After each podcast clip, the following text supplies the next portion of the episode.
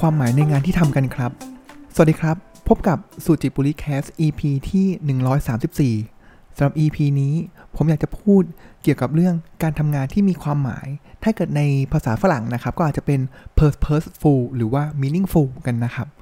ก็ที่มาที่ไปนะครับว่าทำไมเอ๊ะทำไมผมถึงหยิบนำ EP นี้มาพูดถึงเกี่ยวกับเรื่องของการทำงานอย่างมีความหมาย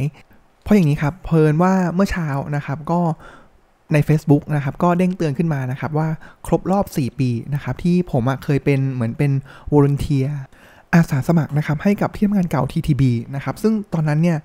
มันก็ครบมา 4 ปีแล้วแล้วก็ผมทำอะไรในตอนที่เป็นอาสาสมัครตอนนั้นนะครับต้องเท้าความนิดนึงนะครับว่า หลายองค์กรนะครับเขาก็จะมีหน่วยงานที่ทำงานด้าน CSR นะครับซึ่ง TTB ก็มีหน่วยงานที่ทำ CSR เหมือนกันนะครับแต่ว่าวิธีคิดของที่ TTB ตอนนั้นเนี่ยครับก็คือว่าอันนี้ไม่ได้โปรโมทนะครับ แต่ผมรู้สึกว่าตอนที่ผมไปเป็นอาสาสมัครเนี่ยผมรู้สึกเออมันมันฟีลกูดแล้วก็รู้สึกดีนะครับก็เลยนำมาเล่าสู่กันฟังนะครับ ก็คือที่ทำงานเดิมนะครับเขาก็มองว่าเฮ้ย CSR เนี่ยมันไม่ใช่การที่เราหวานเงินลงไปแล้วก็จบกันไป หรือ ลงอาแบบเกณฑ์อาสาสมัครมาไปทาสีสร้างสะพานต่างๆ เหล่านี้นะครับ มันไม่ได้ยั่งยืนนะครับ สิ่งที่ TTB ทำตอนนั้นเนี่ยก็คือเหมือนตั้งเป็นมูลนิธินะครับ หรือเป็นกลุ่มที่เรียกว่าไฟฟ้านะครับ แล้วไฟฟ้าเนี่ยเขาก็เหมือนกับว่าตั้งตามมีศูนย์ต่างๆนะครับ อย่างเป็นธนาคารอยู่แล้วเนาะมันก็จะมีสินทรัพย์ที่ยึดมาได้ใช่ไหมครับเขาก็ มีอาคารพาณิชย์ตามจุดต่างๆเนี่ยครับเขาก็มีการปรับปรุงให้เหมือนเป็นศูนย์การเรียนรู้นะครับ แล้วก็หลักของเขาก็คือเขาจะนำเด็กในละแวกนั้นแหละที่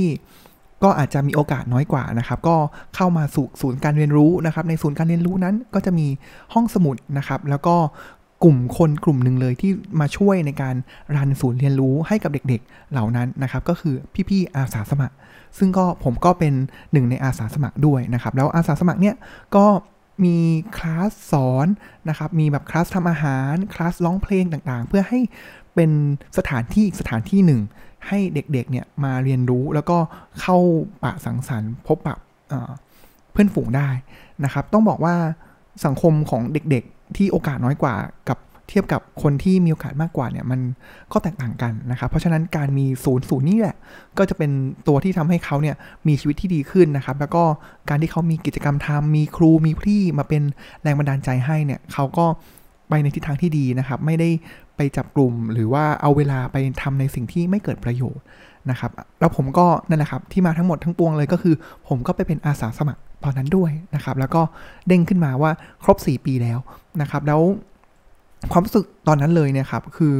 ผมคิดว่ามันเป็นงานที่ fulfill นะ fulfill เลยนะครับ แล้วผมรู้สึกว่ามันทำให้นอกจากเรา fulfill ตัวเราเองแล้วเนี่ยครับมันทำให้เราผูกพันกับองค์กรมากยิ่งขึ้นด้วยนะครับ ก็มีหลายช่วงเลย ถึงแม้ว่าผมจะออกมาแล้วนะครับ แต่ว่าหลายช่วงที่ผมรู้สึกว่าเฮ้ยไม่ไหวแล้ว ไม่อยากเอ่อก็อยากจะย้ายที่ทำงานแล้วนะครับ แต่ว่าพอเวลาได้ไปทำงานที่ทำงานกับเด็ก ๆทำงานกับไฟฟ้านะครับ มันก็เลยเออทำให้ผมเนี่ยก็อยู่ต่อในหลาย ๆ ครั้งนะครับ ทีนี้ย้อนกลับมาครับว่าเออเนี่ยพอเราเกิดมาอย่างนี้แล้วเนี่ยครับมันก็เลยทำให้ผมเนี่ยรู้สึกว่าอยากจะกลับมาคิดทบทวนนะครับ เกี่ยวกับการทำงานที่มีความหมายนะครับ ผมว่าช่วงหลังๆเนี่ยผมเห็นใน ไม่ว่าจะเป็นใน l i n k ์อินหรือว่าในเหมือนเป็นการโปรโมทอ่าแคริเอร์โปรโมทจ็อบในหลาย ๆ ที่นะครับเขาเออผมสังเกตเห็นเลยนะครับว่า ไม่รู้ว่าจะเป็นเหมือนวัฒนธรรมสตาร์ทอัพหรือเปล่านะครับ แต่ว่าเขาจะเพิ่มมาเลยนะครับว่าในในโจหัวเนี่ยครับก็คือแบบประมาณว่า doing something meaningful purposeful นะครับทำงานอย่างมีความหมายทำงานอย่างมีจุดหมาย สามารถสร้างการเปลี่ยนแปลงให้กับลูกค้า สร้างการเปลี่ยนแปลงทางชีวิตให้กับผู้ใช้ทั่ว ๆ ไป ได้นะครับผมว่าเออเนี่ยสิ่งนี้แหละมันเป็นสิ่งที่ในหลาย ๆ ที่เนี่ยเริ่มนำคำว่า purposeful หรือว่า meaningful ในการทำงานเนี่ยนำมาใส่ในตัว job description หรือการโปรโมทบริษัทมากขึ้นมากขึ้นนะครับ ก็ผมแบ่งผมว่าสำหรับผมนะ จากประสบการณ์เนี่ยครับผมว่ามันแบ่งการทำงานเนี่ยมันมีลักษณะของงานที่มีความหมายแล้วก็ไม่มีความหมาย นะครับ ซึ่งอันนึงเลยเนี่ยผมในเรื่องงานเนาะผมว่าจากประสบการณ์ของผมที่ได้เรียนรู้มาเนี่ยครับ มันก็ถ้าเกิดสมมติเราเข้าไปทำงานที่หนึ่งใช่ไหมครับ ถ้าเกิดงานที่เราท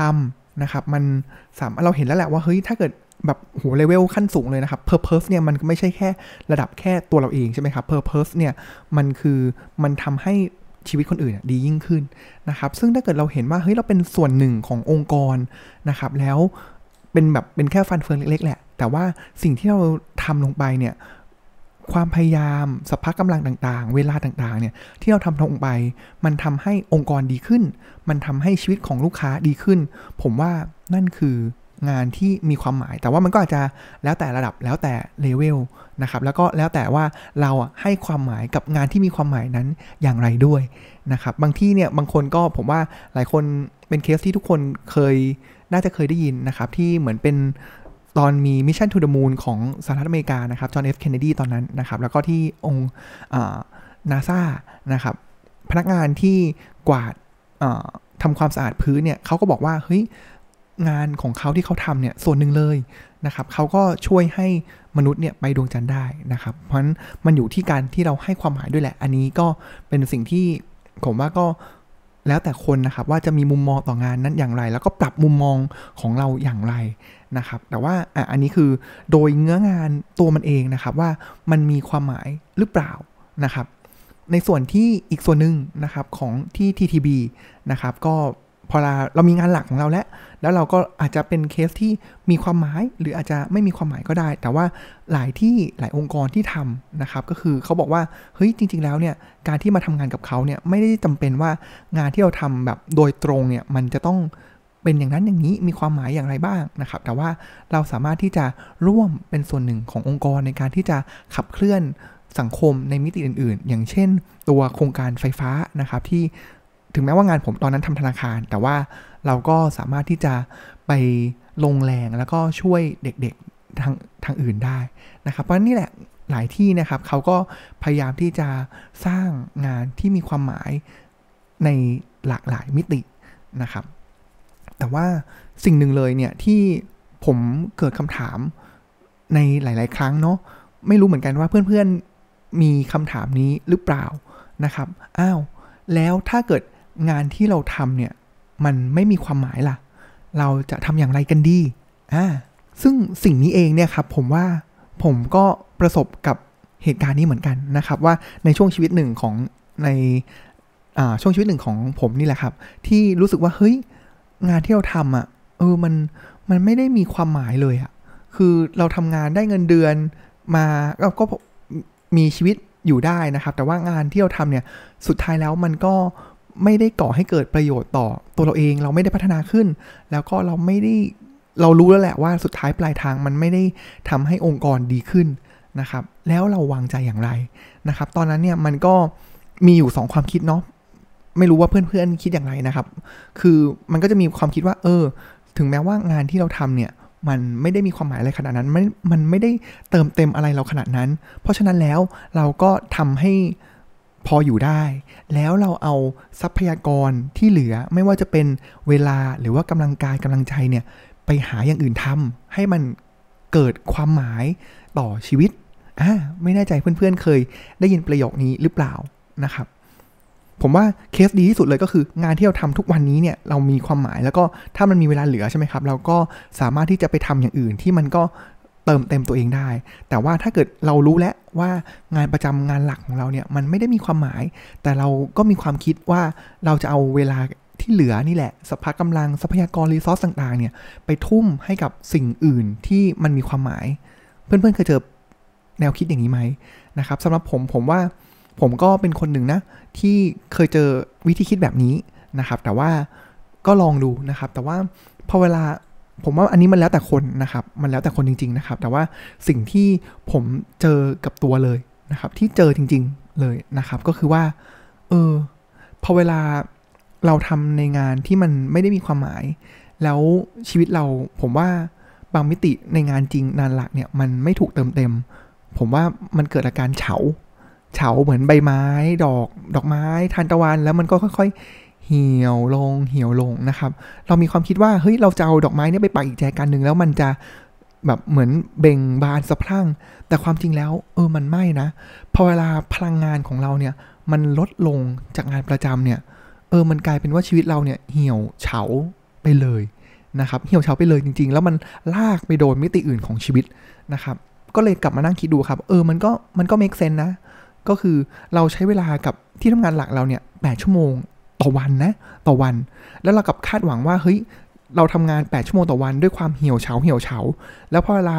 เราออกไปตอนเย็นหรือว่าเสาร์อาทิตย์ เรากับคิดว่าเฮ้ยเราสามารถที่จะเอาพลังงานที่เราเก็บไว้ตอนนั้นเนี่ยไปทุ่มให้กับสิ่งอื่นที่เราสามารถที่จะคิดว่ามันเติมเต็มชีวิตเราได้นะครับ เพราะฉะนั้นจากผมที่ผมทำแล้วก็ลองประสบมา ผมคิดว่ามันทำไม่ได้สำหรับผมผมไม่สามารถที่จะแยกได้ว่าเฮ้ยตอนเนี้ย เป็นโหมดที่ทำงานเรื่อยๆ ไปเปื่อยไป แล้วก็สุดท้ายแล้วออกไปแล้วแบบโอ้โหมีพลังงานสูงในการที่จะผลักดันชีวิตนะครับ มันทำไม่ได้ มันก็เลยย้อนกลับไปตอนที่ผมทำที่คงอ่าช่วยเป็นอาสาสมัคร ตอนนั้นผมว่าในหลาย ๆ ช่วง ในหลาย ๆ ช่วงจริงนะ ก็คืองานก็หนัก หนักอยู่แล้วนะครับ แล้วก็อะมันส่วนหนึ่งก็มีความหมายแหละ เพราะว่ามันก็เป็นส่วนที่เราทำได้เราได้เรียนรู้นะครับ เติบโตแล้วก็สามารถเราเห็นผลแล้วแหละว่าสิ่งที่เราทำเนี่ยมันทำให้องค์กรดีขึ้นนะครับ ถึงแม้ว่าจะเหนื่อยจะยังไงนะครับ แต่พอเรารู้แล้วว่าเฮ้ยวันอาทิตย์ที่จะถึงนี้เนี่ยจะเป็นคลาสแรกที่ผมต้องไปสอนเด็ก ๆ เฮ้ยผมผมรู้สึกว่าผมมีพลังงานเหมือน เหมือนเป็นพลังงานแฝงเป็นก๊อกสองกลับบ้านมาแล้วก็มานั่งเขียน นั่งคิดสคริปต์เตรียมตัวเตรียมอะไรต่างๆ มากมายมีพลังงานล้นเหลือจริง ๆนะครับ ผมก็เลยได้ข้อสรุปนะครับว่ายังไงเนี่ยมันมีมิติของการทำงาน แล้วก็มิติของการใช้ชีวิตส่วนตัว อย่างมีความหมายนะครับ ซึ่งสำหรับผมแล้วเนี่ยอย่างน้อยเนี่ยงานเราที่เราทำปัจจุบัน หลักเนี่ยครับมันต้องมีความหมายระดับหนึ่ง แล้วเราเอากำลังที่เหลือเนี่ยที่เราคิดว่าเฮ้ยงานหลักของเราไม่สามารถตอบโจทย์ การเติมเต็มชีวิตเราได้เนี่ยครับไปใช้เวลาเนี่ยเอาพลังงานตรงนี้แหละไปจุดอย่างต่อเนื่องนะครับเหมือนกับว่าจุดไฟในการทำงานแล้วแล้วเราก็เอาไฟเนี่ยไปต่อในเวลาที่เหลือ ไม่ว่าจะเป็นตอนเย็นหลังเลิกงาน หรือว่าเสาร์อาทิตย์แล้วนะครับผมว่าสำหรับผมมันเป็นวิธีที่ดีกว่านะครับแล้วก็เหมาะกับตัวผมมากกว่า นะครับ แต่ว่าหลายคนก็เคยบอกว่า เออ ก็เก็บแรงไว้ทำในสิ่งที่เราอยากทำแต่ว่าผมคิดว่าผมทำไม่ได้นะครับ ก็สั้นๆประมาณนี้นะครับ ว่าลองดูลองดูนะครับ ผมว่าสำคัญมากจริงๆนะครับ เราจะเห็นเลยว่าถ้าเกิดเราทำงานแบบอะไรที่เรารู้ว่าเราทำแล้วตัวเราดีขึ้นนะครับ แล้วทำให้คนอื่นดีขึ้นได้เนี่ย ถ้าเราหางานหลักนั้นได้เนี่ย ผมว่ากอดงานนั้นไว้แน่น นะครับ แล้วก็ถึงแม้ว่าเราอาจจะมีโอกาสอื่นที่เหมือนเห็นว่า ความก้าวหน้าทางอาชีพนะครับ รายได้ต่างๆจะมากกว่า แต่ว่าถ้าเกิดเราเห็นแล้วว่าสิ่งที่เราทำตรงนี้เนี่ย เออมันเขาเรียกว่าเป็นงานที่ตอบโจทย์ชีวิตเราจริง ๆ เนี่ย ผมว่าเราอยู่ได้นะครับ แล้วเราเอาไฟที่เราจุดมาจากงานเนี้ยไปจุดต่อให้กับสิ่งอื่นๆ ให้กับสังคม นะครับสำหรับวันนี้ก็เป็นตอนสั้นๆนะครับที่ว่าด้วยเรื่องของงานที่มีความหมายนะครับ แล้วมันไม่ใช่แค่เรื่องงานนะครับ แต่ว่ามันก็คือสอดคล้องกับเรื่องส่วนตัวของเราด้วย จนบางครั้งเนี่ยผมว่ามันคือเรามักจะพูดถึงนะครับว่าเราไม่ใช่แบบ work life balance นะเราไม่สามารถที่จะแยกงานกับชีวิตเราได้ แต่บางครั้งเดี๋ยวนี้เนี่ย มันมีศัพท์ไม่ว่าจะเป็น work life integration หรือว่า work life harmony นะครับ เพราะฉะนั้นยังไงเนี่ย มันสัมพันธ์ถึงกันนะครับ ทำอย่างไรล่ะ ที่จะทำให้ทั้งสองเนี่ยมันต่อยอดซึ่งกันและกันให้งานในงานหลักของเราเนี่ยเติมเต็มชีวิตแล้วในขณะเดียวกันเนี่ยงานที่เราทำในชีวิตของเรา หรืองานอื่นๆในชีวิตของเราเนี่ยครับมันก็เติมเต็มชีวิตเราด้วยเช่นกัน และสอดคล้องสอดคล้องแล้วก็สนับสนุนซึ่งกันและกันนะครับสวัสดีก็ขอบคุณที่ติดตามรับฟังสุจิบุรีแคสนะครับแล้วก็ติดตามใหม่ได้ในตอนหน้าสำหรับวันนี้ก็ขอกล่าวคำว่าสวัสดีครับ